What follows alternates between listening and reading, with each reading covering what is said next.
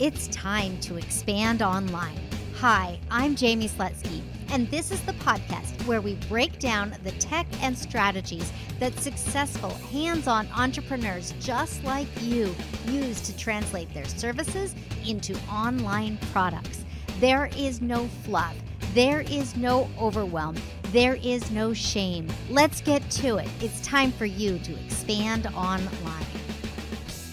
Welcome to the Expand Online Podcast. I'm your host, Jaime Slutsky, and this is episode number 190. This is such a fundamental episode for you. I did a whole series on email marketing and different tools that we could use way back um, a couple of years ago, it feels like at this point. I will make sure that that is linked up in the show notes. But for today, we are talking about really truly using your email list in order to accomplish your online music studio goals. It's not a matter of just having an email list. It's a matter of using that email list effectively. What it means for you, what it means for the recipients, and all of that fun stuff. We're going to get into that shortly. And as always, I would like to invite you, if you haven't recently booked a call with me, go to callwithjaime.com and book your short call with me. Let me know what's up in your business. You know, this is all about us growing together and improving the opportunities around music education online. So please book that call. I love talking with you. And those are no pitch calls. I don't tell you anything about my business and what I offer. I'm all ears and excited to have those conversations with you. Now, email marketing is such a buzzword. Email list is another buzzword. So let's start by defining the two of them.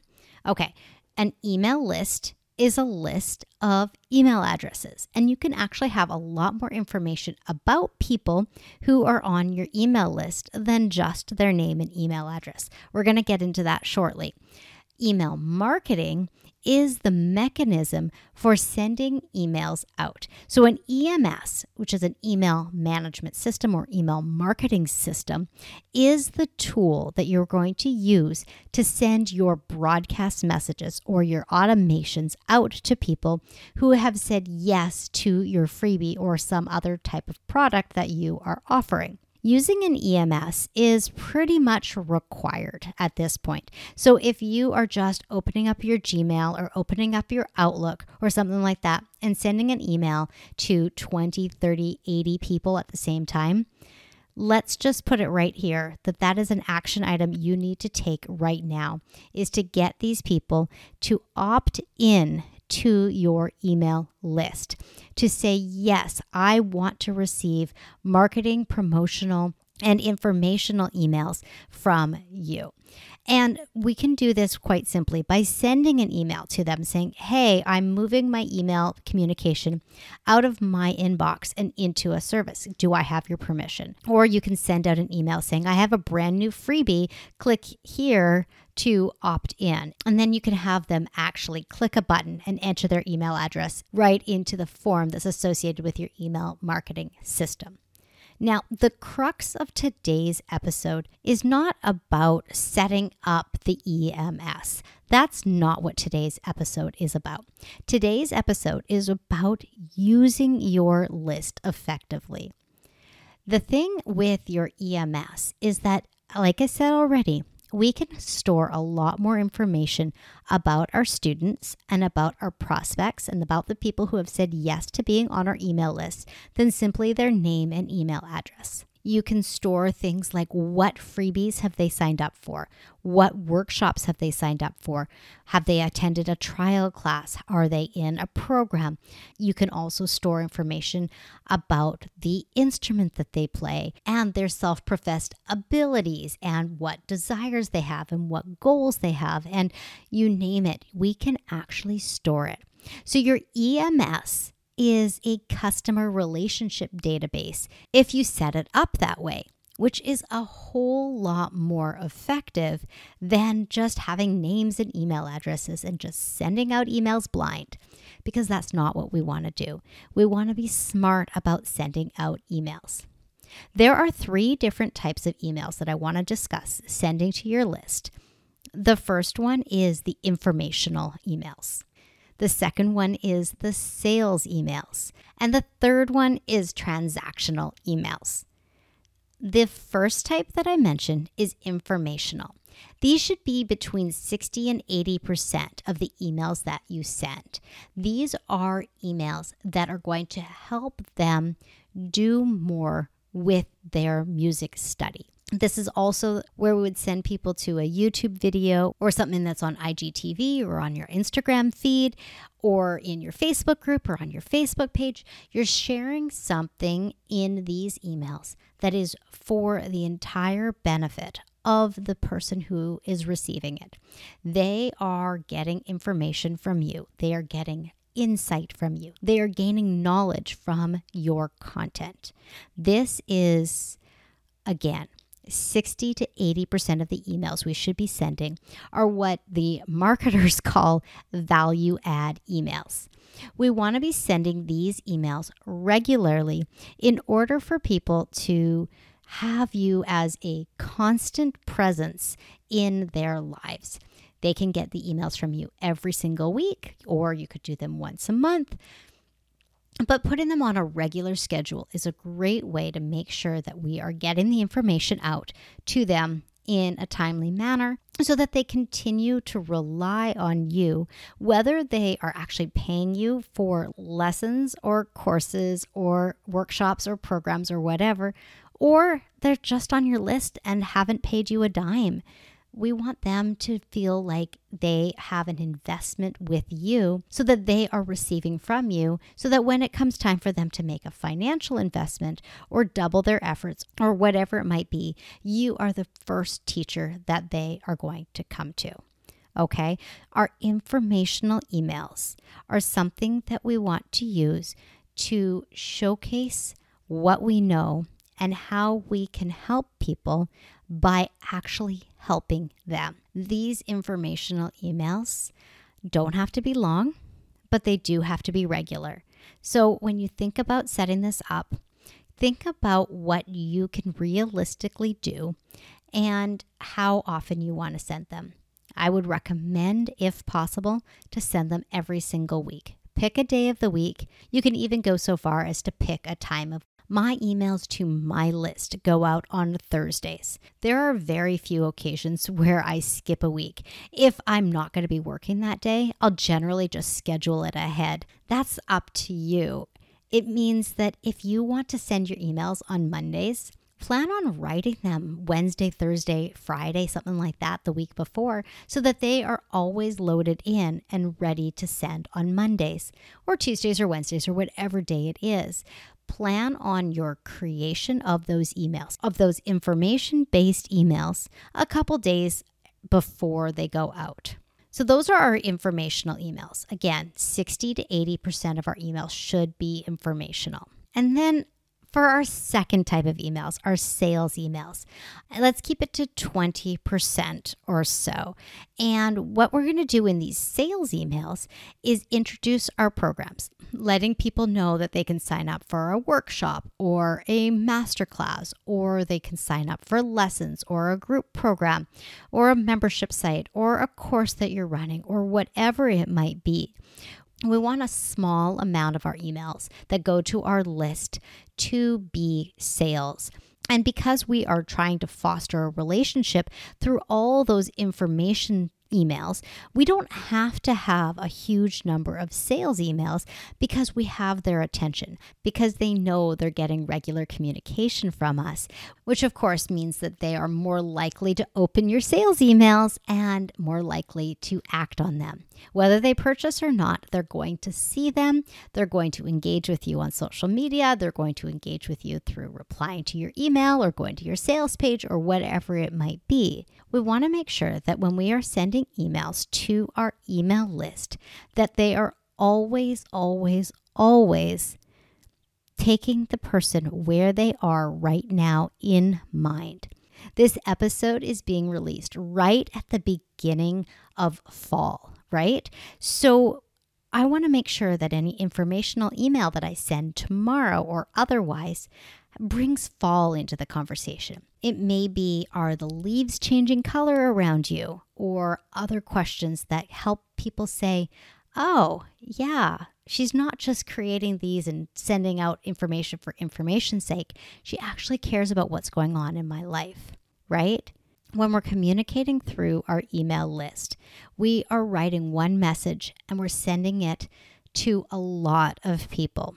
So we have to be careful that we're not making it sound general uh, while also not making it so specific that people feel alienated because you're not including them in the conversation right? We want to always make sure that when we're sending messages that we understand who is receiving them. Whether you're using ConvertKit or ActiveCampaign or any of the other email marketing platforms out there, you have the ability to send to segments of your population, segments of your email list. So if you are sending an informational email and it is related to the piano, but you also teach voice, you can exclude all the people who have said, I am only interested in your emails for voice. You may want to send separate emails that week, one that's specifically for piano and one that's specifically for voice, so that you can make things very, very relevant to those separate populations. When we segment our list and send to a subset of our entire list, we can get more specific.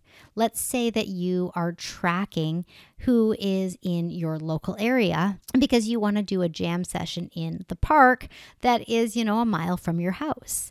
Well, if you can segment your list by all the people who live in a certain zip code or in a certain city or things like that, so much the better because you'll be able to only send that to people who have the ability to actually be there. So maybe in this case, you send an email to the people who are within 20 miles of that location. And then you send an email to everybody else saying that you're doing this jam session and that you're planning on recording it and whatever else, and that you're going to put that recording up on YouTube or whatever you might do. Or you might just send them the same type of email without the invite and asking them if they would like to join an online jam session of some kind. I know online and jam session, that's another topic for another day. But you get the idea. We are building relationships through our email list. We are building connection. We are taking people from, oh, this freebie sounds interesting, to, I really like her style.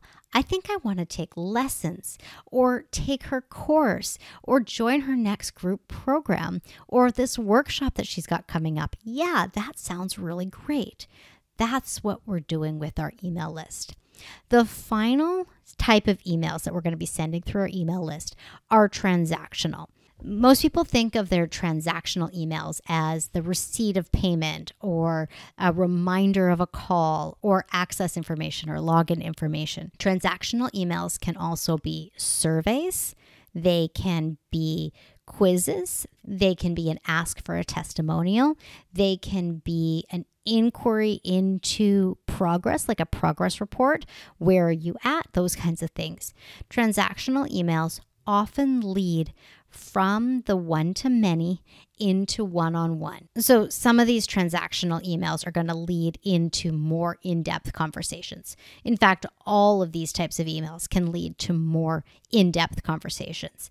Our email list is a vehicle to get in front of the people who have already said, I think I might be interested it is really important to make sure that you know where someone is in their day, in their week, in their life when they receive your email. There's no guarantee that someone's going to open that email right when they receive it, but if you're sending it first thing Monday morning, where are they at? What is going on in their lives? If you're sending it midday on Wednesdays, where are they at? How much time do they have to read it? What's going on in their life? And just be aware of how they're going to take that email. Are they reading it on their phone? Are they reading it on a computer? Are they reading it on a tablet?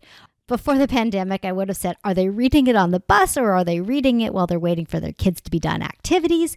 But since we're still in the throes of things that are a little bit different, just think about where they might be when they're reading that email. One more thing about our email list there is no one right way to do this. Just like everything online, it's trial and error and trial and trial and trial again. You're not going to figure this out just by listening to today's episode. You're not going to figure this out just by having 10 people on your email list. Growing an email list, nurturing an email list, that's what it's all about. Because once we've got people who are steadily joining our email list, feeling inspired and motivated by your informational content on a regular basis, the more likely we are going to be to grow our student base and be able to offer everything that you want to offer. An email list is a gateway to opportunity. What you do with it is going to directly impact your studio. If you're not sending informational emails to your list right now, make it an action item to start sending regular communications. I know a lot of studio teachers want to know what is it that I should be sending in these emails. Just think about things that you've been going over with your students and generalize them enough so that they become relevant to a broader cross section of the population. It's as easy as that. These emails do not have to be epic in length. They just have to have something of substance so that your recipients open them and get something tangible from them and then get excited when they see your name and another new email. That's what the email list game is all about.